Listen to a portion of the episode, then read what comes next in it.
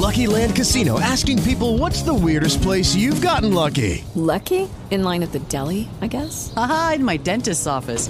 More than once, actually. Do I have to say? Yes, you do. In the car before my kids' PTA meeting. Really? Yes. Excuse me, what's the weirdest place you've gotten lucky? I never win and tell. Well, there you have it. You can get lucky anywhere playing at LuckyLandSlots.com. Play for free right now. Are you feeling lucky? No purchase necessary. Void where prohibited by law. 18 plus. Terms and conditions apply. See website for details.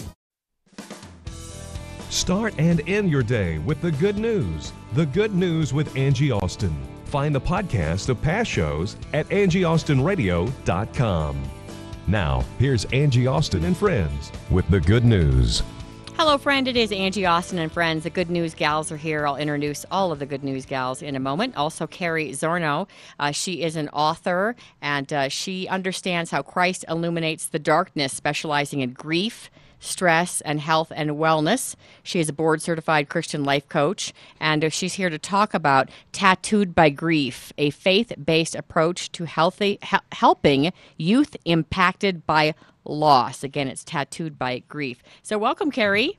Hello, wonderful to be here. Then we've got the good news gals who may pipe in with some questions at first. And boy, we've got a full house today. We've got uh, Cindy, Michelle, Michelle, Beatrice, and Jennifer. We're all uh, Christian uh, businesswomen and authors and speakers. And uh, we hope we bring a little sunshine into your day. We wanted to start, as we normally do, with a good news story. And I thought it really uh, tied in with uh, Carrie's book, Tattooed by Grief. And I think that Michelle Ron, Miss Senior America 2004 speaker, uh, who is uh, joining us uh, recently uh, uh, in Florida, where she uh, winters. She's a snowbird, but I grabbed her just for a week while she's back. and you were a music teacher. And I love how music can help heal the soul. Oh, I agree. It goes deep into the heart, the soul, and it. There are no words for music because it's it's it's such a filling of one with Christ. And uh, Michelle, you have over the years one of the things you feel is a blessing, which I think would be extremely d- uh, difficult to do. You feel it's an honor to sing at funerals for Christ. It's my very favoriteest thing to do. It's the time when Jesus and I just simply sit and talk to each other. And I can't tell you how many times at a service that starts, the um, the songs have not been given to me because I always pray about them.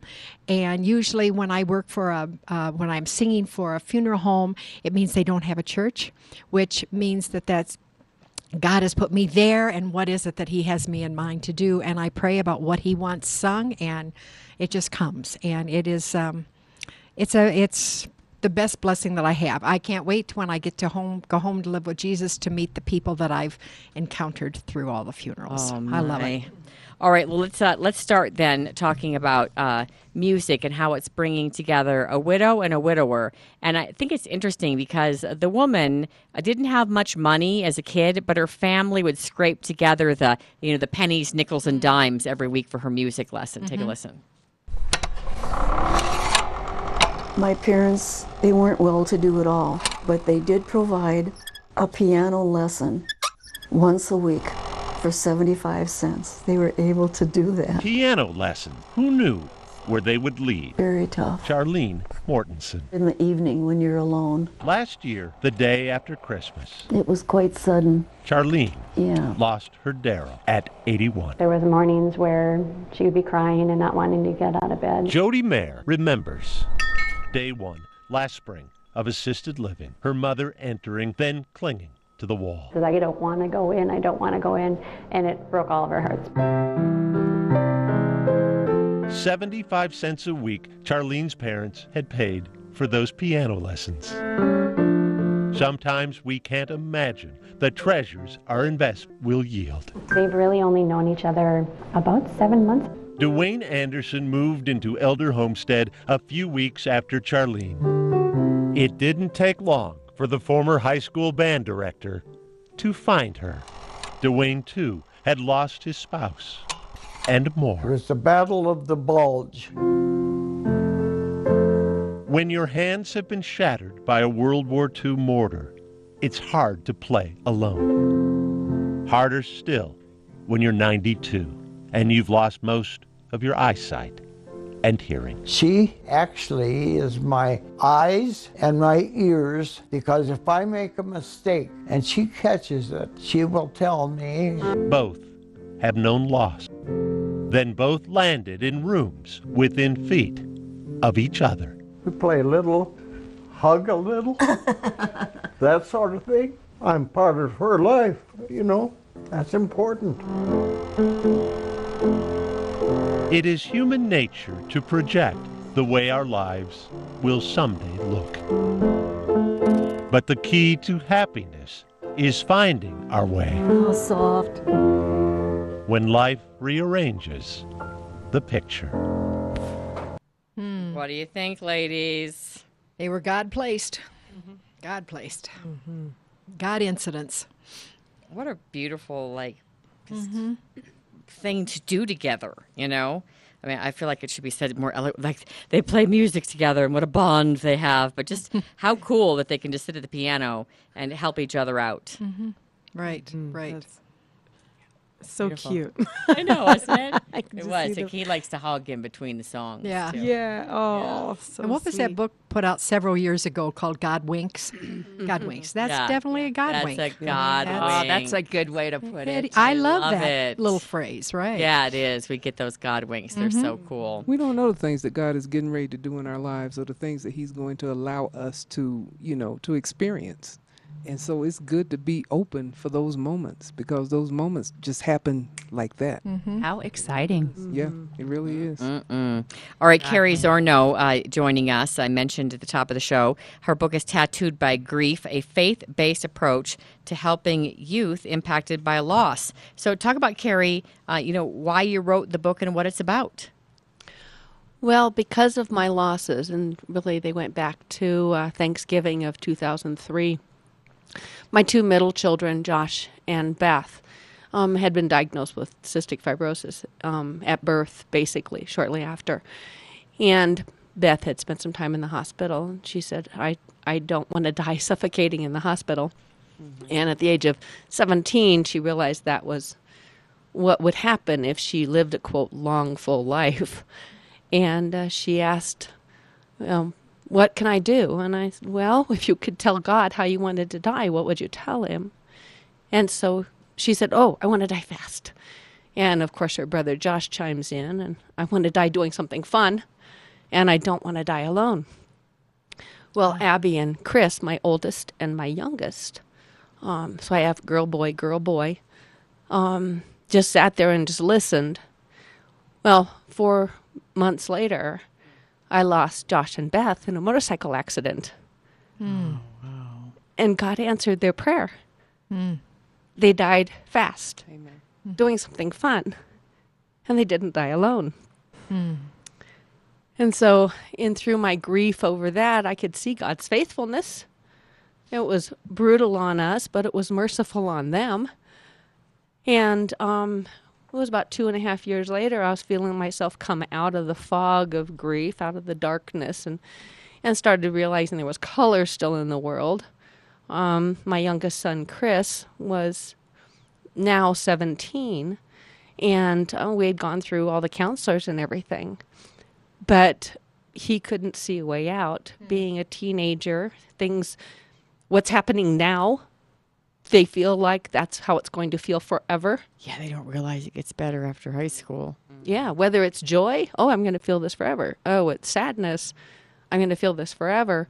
And it's just moment to moment. They haven't lived long enough to know things go in waves, and this is just temporary. And uh, he took his own life. And after that, of course, I went through another very deep, deep time of grief um, to the point of feeling like I really, I wanted to give up. Sure. But God wouldn't let me. And one day, I found myself just curled up in bed, realizing, oh, this is how people end up in the mental institutions. And and God said, you have a choice to make. And I had not heard His voice for two and a half years.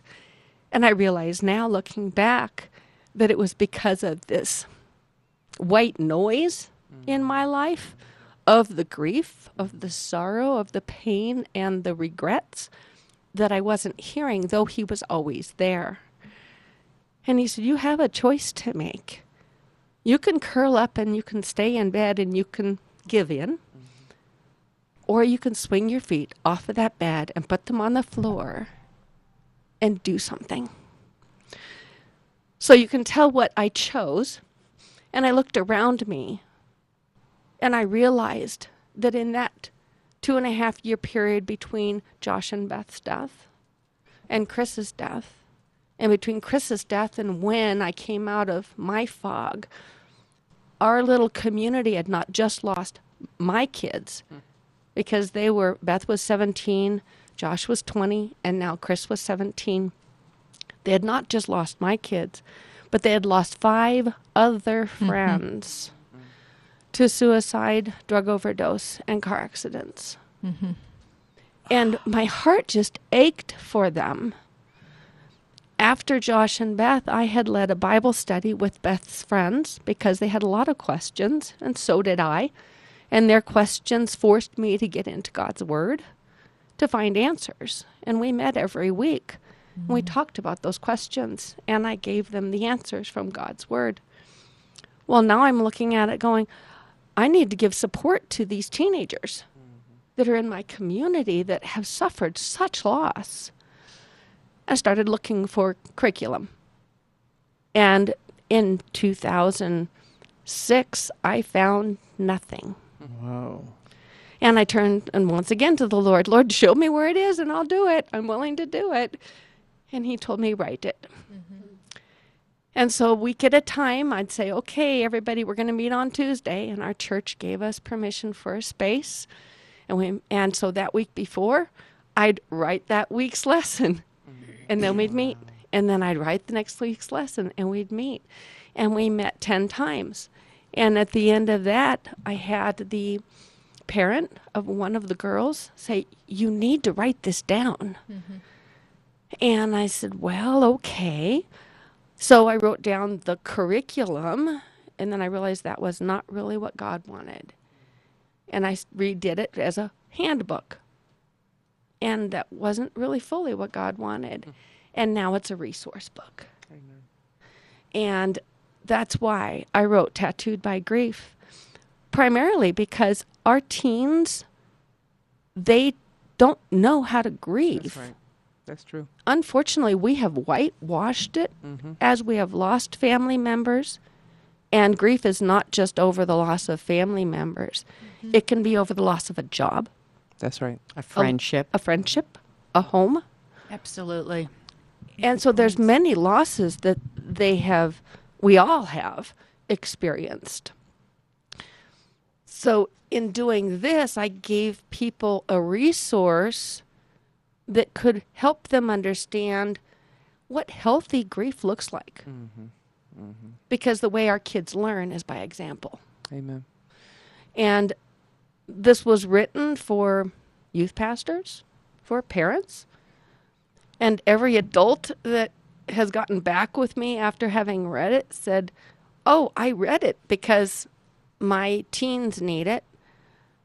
And this was a youth pastor, and he goes, I didn't realize how much I needed it. Right, and working with all those kids. If you're just joining us, Carrie Zorno is talking about her book, Tattooed by Grief, and the loss of three of her four children over the course of just a two and a half year period.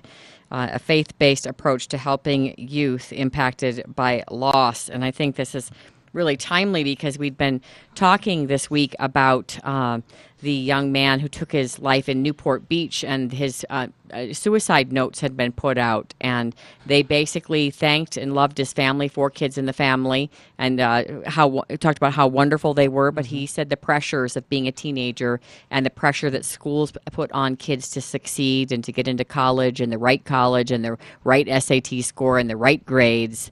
Uh, that he just couldn't handle the pressure anymore, and he kind of uh, his um, notes, suicide notes, were almost like spread around the country. They went, went viral and kind of uh, um, don't pressure your kids so much, or parents step back from the the kids aren't us. We keep thinking that the, the children are a rep- representation of us. Yeah.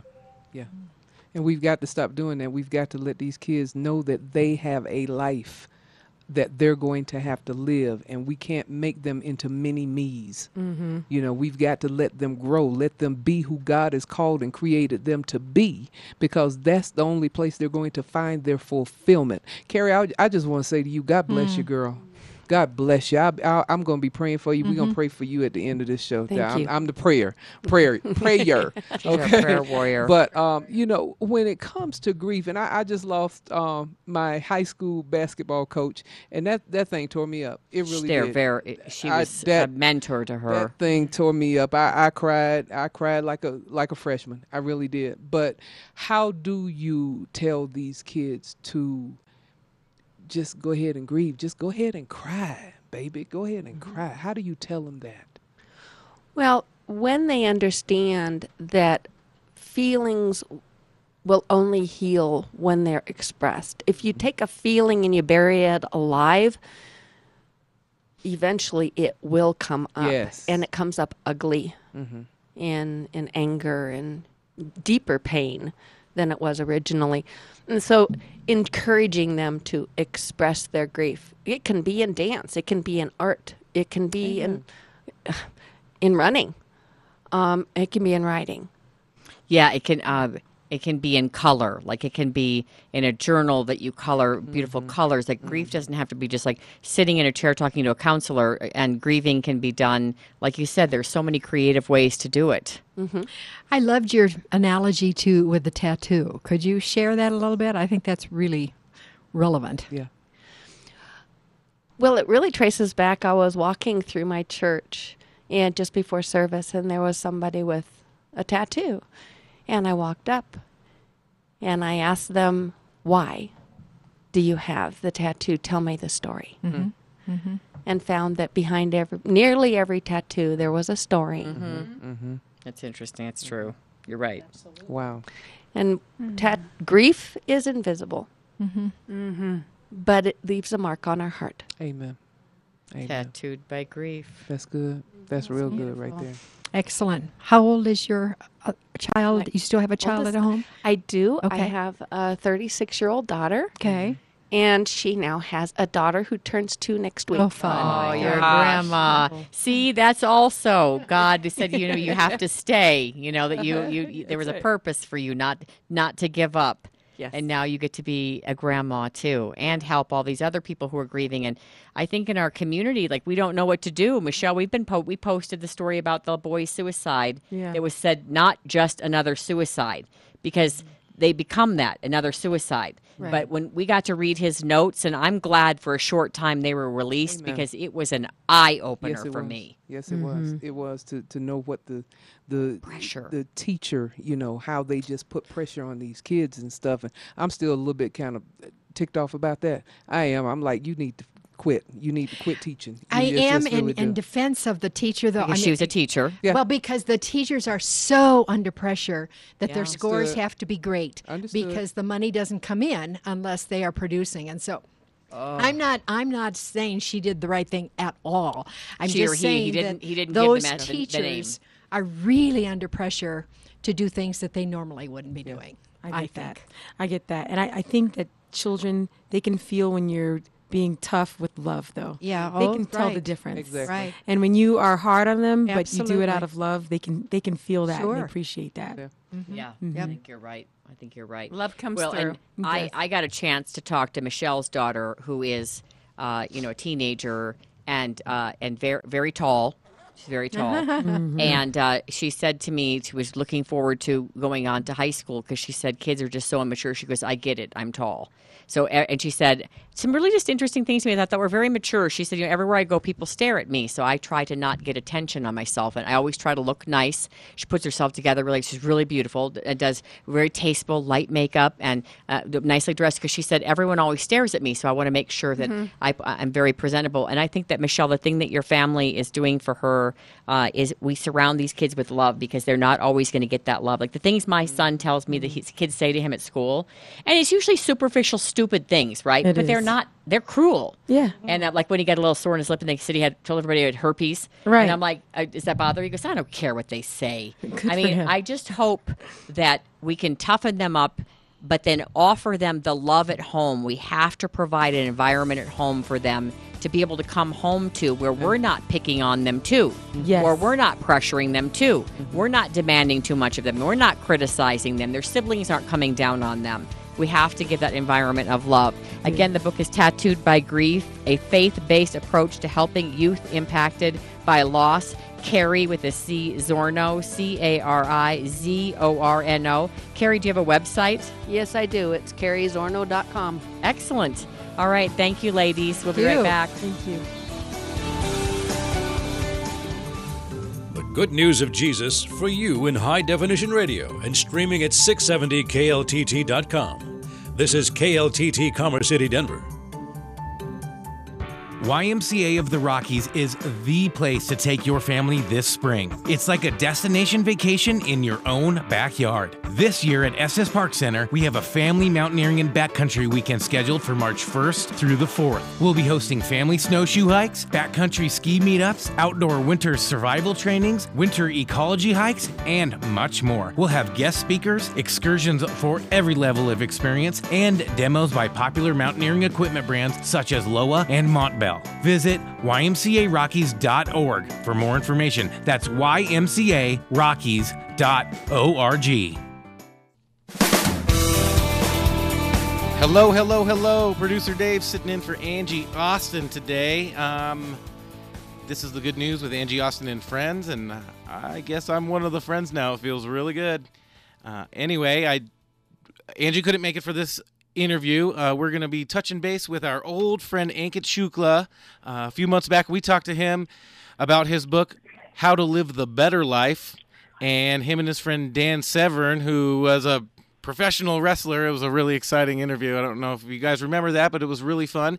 But Ankit had some has some new stuff coming on the horizon, and we want to talk to him about where he is with his book and how it's going, and and you know how it's improved his life. Hey, how are you doing today, Ankit? I'm doing really good, Dave. How are you? I'm very well, thanks. Thanks for being back on the show.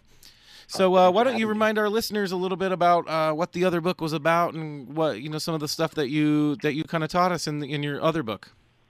Oh, absolutely. Um, my last book was called "Don't Live the Good Life, Live the Better Life," and in essence, the title pretty much said everything. Um, you know, my main premise of the book was never settle for good because good has limitations. Always go for better, which essentially is limitless. Never limit yourself in your life because you can always go for more. You can always improve. You can always go for that next level, no matter where you are in life. So that that was my main essence of my last book. Don't live the good life, live the better life. Yeah, that's awesome, Ankit. Yeah, I remember the book was uh, one of my favorite parts was the quotes at the back. Some of them were really good, and I thought they were really inspiring. And you wrote those, right? Oh, absolutely. And uh, you know that that was actually my favorite part to write.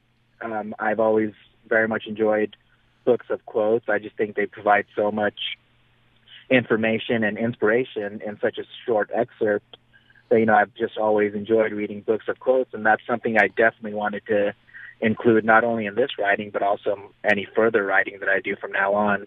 So I'm really glad you mentioned that because that was actually my favorite part to write. Yeah, yeah, that was one of the one of our. I remember we read a bunch of them over uh, in our last segment.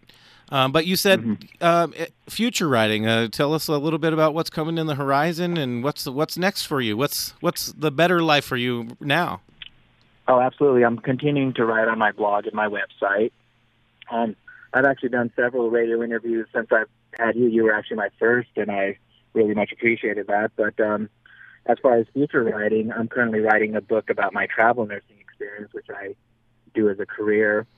And it's basically about, you know, my experience as a travel nurse, what I learned, the states I visited, what I learned in each state, and just um, a lot of my experiences, the people I met, and what I'm, you know, and kind of bringing to where I am right now.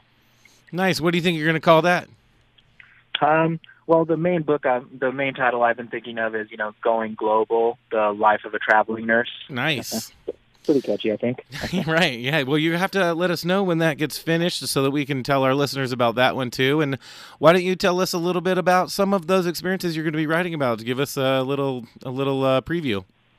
Oh, absolutely, and uh, I'm hoping this book, you know, gets picked up by a traditional publisher. That would be great. But um, just you know, how I I write about how I became came to be a traveling nurse, what it takes to be a traveling nurse, um, and I talk about each state that I visited, from Colorado to California to New Jersey, Texas, and you know, some of the things I write about, you know, some of the people I met and what I learned from them. For example, a lot of the elderly clients I've worked with, you know, they taught me a lot about life and how I should live each day to the fullest and not wait because you really don't know what the future holds.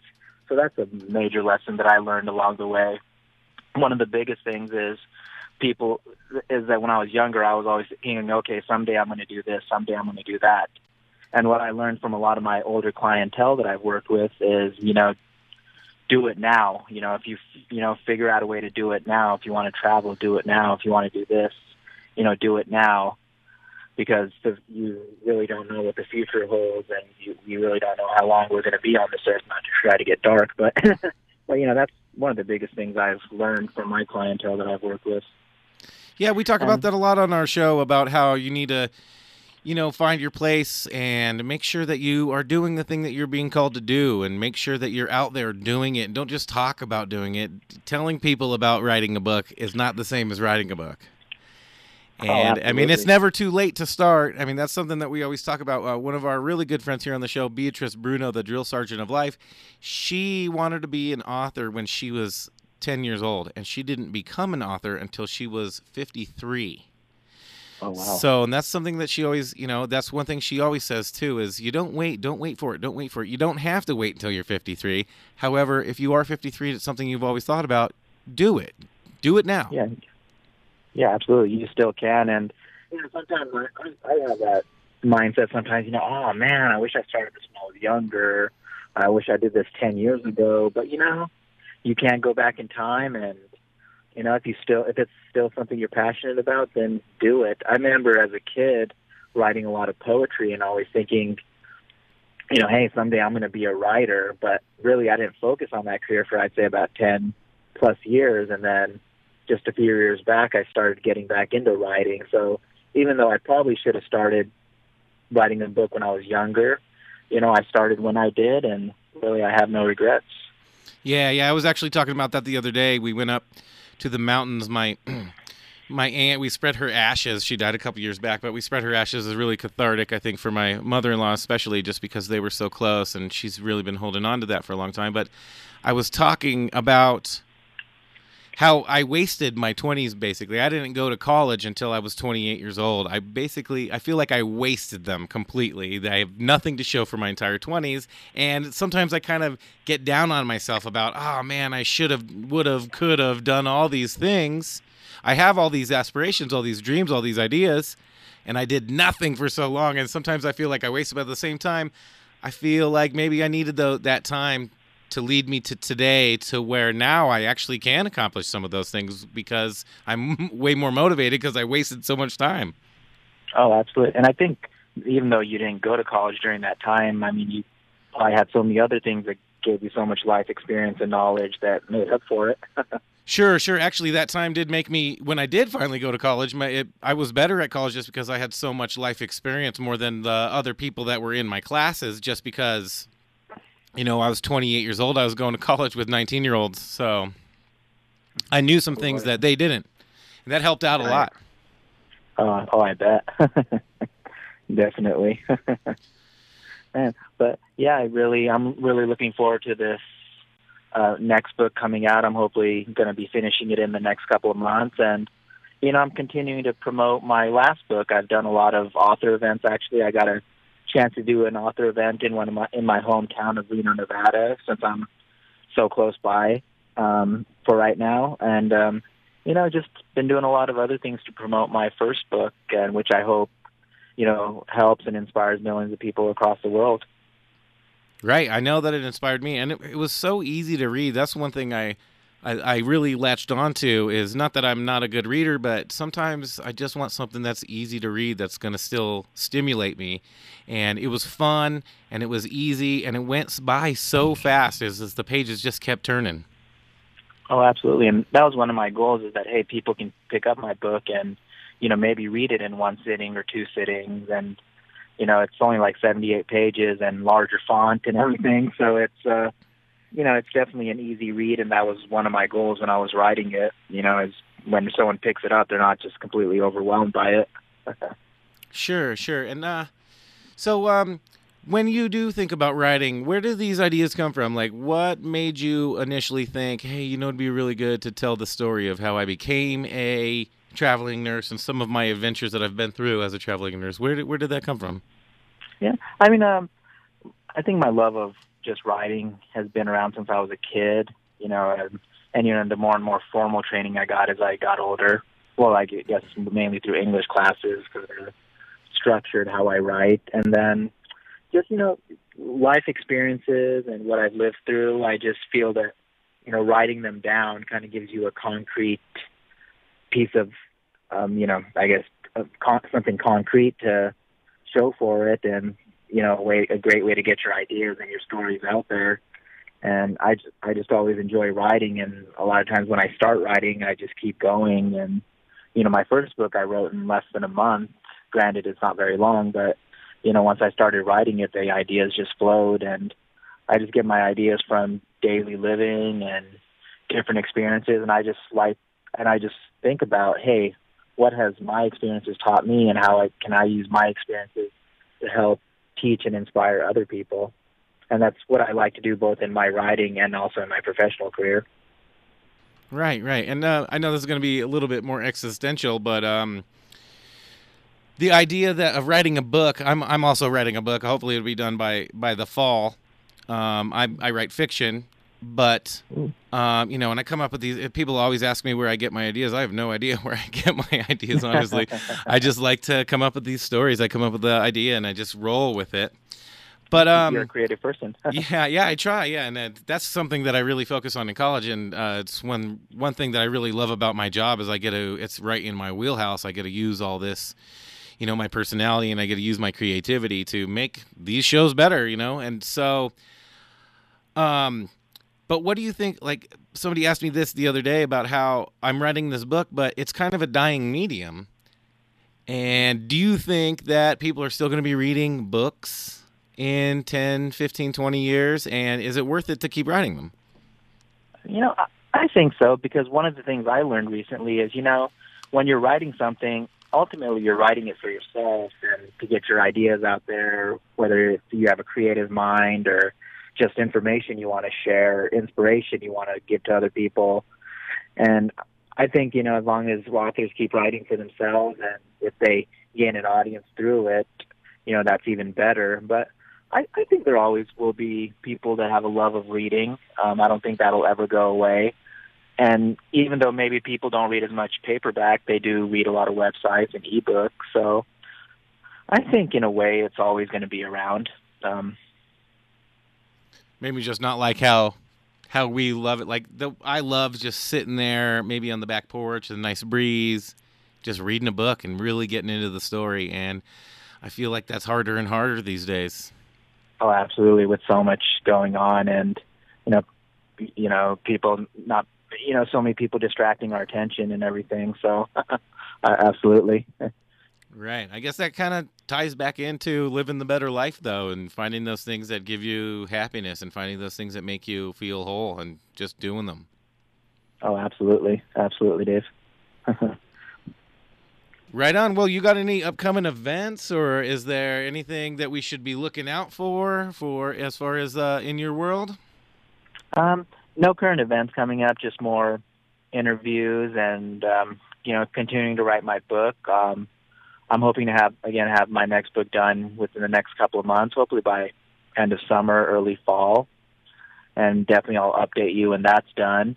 Um, I'm currently, you know, in the process of fixing up my website and fixing up my marketing tools, so I have more definitely online exposure, and I have a lot of people helping me with that now. What was that website again? Um, so the new website is ankitshukla.org, and actually it has access. And if you go to the blog section, it still has access to my old website, which was the evenbetterlife.com. But yeah, my new website is ankitshukla.org, it has access to my Facebook, Twitter, LinkedIn, personal email, all that good stuff. So, yeah, I'm hoping to improve my online presence and also just my presence in the media in general. So, hopefully, my name will be more and more noticed by a lot of people. Sure, sure. would- It's important to be online goal- these days. Oh, absolutely. And my my main goal, like I said, is you know even like you, you know, you said you were inspired by my book, and you know that alone was worth writing it. You know, just knowing that somebody read it and you know either felt better about themselves, felt better about where they were going, or were were more clear about their goals. You know, that was that was my main goal. Certainly, I being a best-selling author, selling a lot of books, that's certainly big for me and would definitely be icing on the cake. But in the end, I just want I want people to be really inspired by my book, and the more people I inspire and help, the better. You know, it's funny that you said becoming a best-selling author. It's uh, you know, I'm right. I I'm writing a book too, and it never crossed my mind that I'm going to become a best-selling author. I just kind of want somebody to read it one day. Um, and it's funny because sometimes I feel like uh, I'm writing this for only myself, and nobody's ever going to read it. And I saw this interview with James Patterson. Are you familiar with James Patterson? Yeah, I am. Yeah. He's one of the most prolific American writers of all time. And he still thinks the same thing about himself. And I thought I, I found that very, very fascinating that somebody as successful and well known and talented as he is, that he would still have those, you know, those uh, thoughts of self doubt that would keep him from doing anything. Excuse me.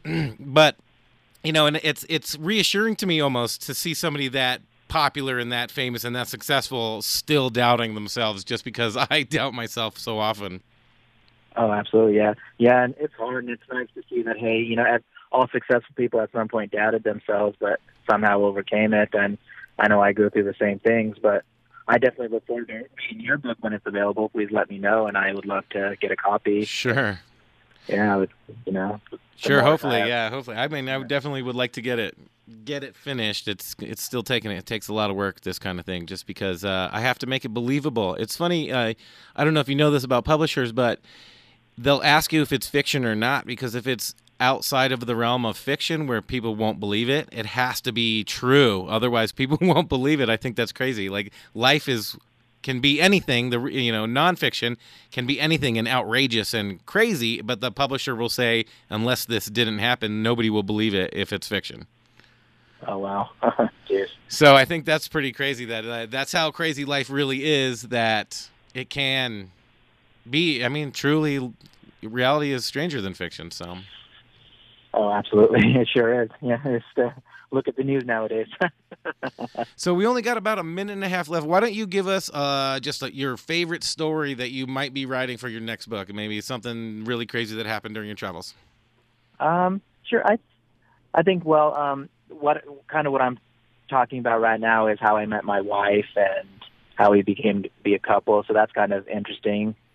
Um, writing about that right now, you know, because I met we met while I was a traveling nurse, and you know, it was kind of interesting that hey, we started dating, and I was still traveling around the country, and we were really a long distance couple for so long, and you know how we came to get together. That's something I'm writing right now, and you know, just uh, also writing about various adventures I had, like you know, climbing my first 14er in Colorado, um, going rafting in Colorado. Uh, nice. You know, just various adventures I had across the country. Awesome. Well, I, I'm really looking forward to it, and you know, keep in touch. It's really great to talk to you again, Ankit. And uh, why don't you give us your website again, really quick, and then tell remind everybody the name of your old, your other book that they can look for on Amazon. Oh, absolutely. Um, my website is ankitshukla.org. That's my full name, ankitshukla.org. And my book, Don't Live the Good Life, Live the Better Life, is available on Amazon.com or xlibris.com, X-L-I-B-R-I-S.com. Or actually, you can also click and get a copy of it directly from my website. Awesome. Well, thanks again, Ankit, and thank you all for listening. And go get a copy of Ankit's book, and uh, keep in touch and let us know when that next book comes out. Okay, buddy? Absolutely. Thanks, thanks for having me, Dave. Thank you.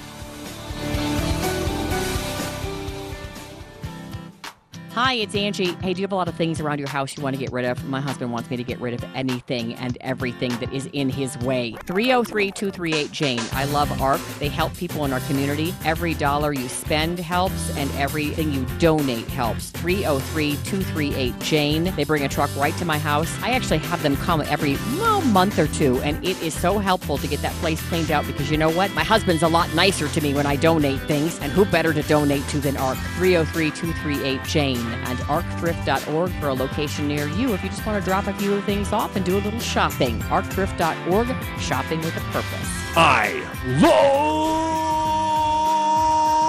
ARC.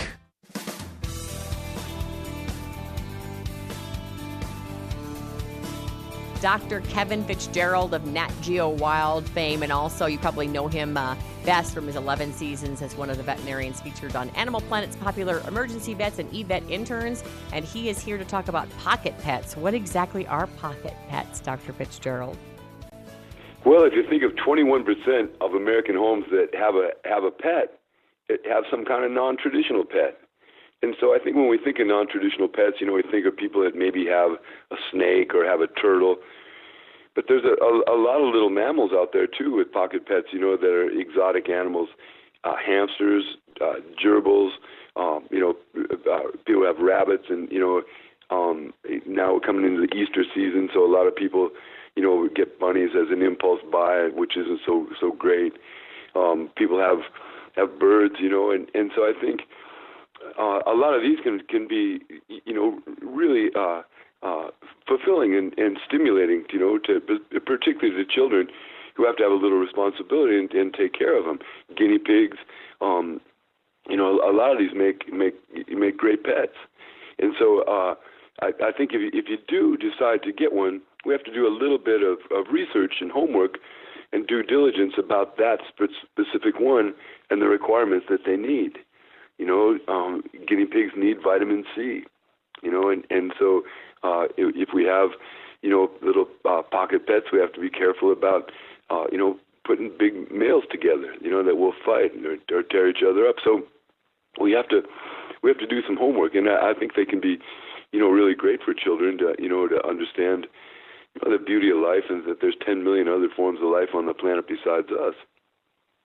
Yes, besides us. Okay, so what are some of your favorites? Which ones, you know, a lot of parents, they don't want smell. They don't want to feed, you know, weird, they don't want to feed mice to snakes. I don't want to get crickets for the lizard or whatever. What are some of the, um, I don't know, like more easy pets to care for that, you know, won't guinea be pigs, neglected? Guinea pigs are great.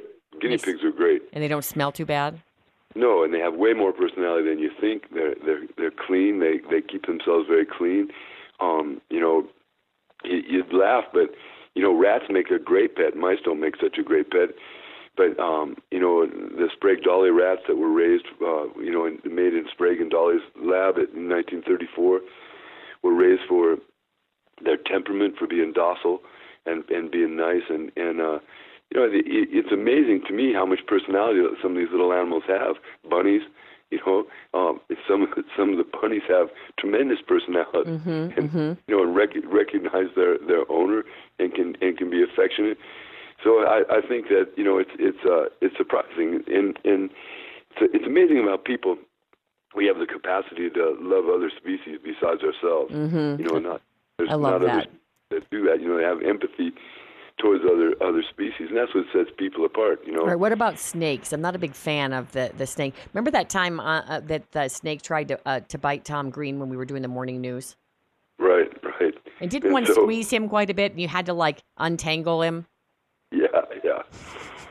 So, you know, it's it's it's not their fault, and that's that's what you know. That's uh, you know, that's their strategy for for you know for protecting themselves and for uh, obtaining their prey. But but I think they can be real rewarding as as a pet, you know, and and um, they're, they're beautiful, you know, and and you know, if you think of all the different forms that life takes, it's astonishing, you know, and you know, snakes to birds to uh, you know, they they all have this the same life force that we share with them, you know. So um, I, I think it's it's it's amazing to me. You know, I see a lot of exotics every day, and I'm I'm constantly amazed how how attached people can get to a guinea pig or to a rabbit or to a snake. Yeah, the snake ones, you know, um, you and I are f- quite familiar with the problem in the Everglades. A lot of people uh, get pythons and then they've let those pythons go in the Everglades and they've really taken over the environment down there. And, you know, uh, Dr. Kevin, when I was just down there, you know, they, they were eating the deer and the bunnies and the small, um, you know, rodents and mammals. Uh, but now they've moved on to alligators because their food supply is diminishing because they're eating so many of uh, uh the small animals that they've changed the environment down there in the Everglades. I was down there in February, uh, you know, looking looking at alligators and, and trapping snakes, and and um, a friend of mine put uh, works for the Fish and Wildlife in Florida, put a hundred radio transmitters in uh, in bunnies, and in one year he found eight, 88 of the transmitters in pythons. Oh my so they're, gosh! They're making they're making quite an impact on the bunnies, and so That you're right. I mean, when an animal gets out of its normal range, you know, it's it's never a good thing. You know, and, and you know these invasive species can can be you know really damaging to the, the native environment. Yep. All right, Dr. Kevin, always a pleasure to have you on the show. Thank you so much, my no, friend. thanks for all you do for animals. Thanks for all you do for animals, Ange. Thank you. Always fun. Thank you. Thanks for listening to The Good News with Angie Austin. Find the podcast of past shows at angieaustinradio.com. With the Lucky Land slots, you can get lucky just about anywhere. This is your captain speaking. Uh, we've got clear runway and the weather's fine, but we're just going to circle up here a while and uh, get lucky. No, no, nothing like that. It's just these cash prizes add up quick. So I suggest you sit back, keep your tray table upright, and start getting lucky. Play for free at LuckyLandSlots.com. Are you feeling lucky? No purchase necessary. Void where prohibited by law. 18 plus terms and conditions apply. See website for details.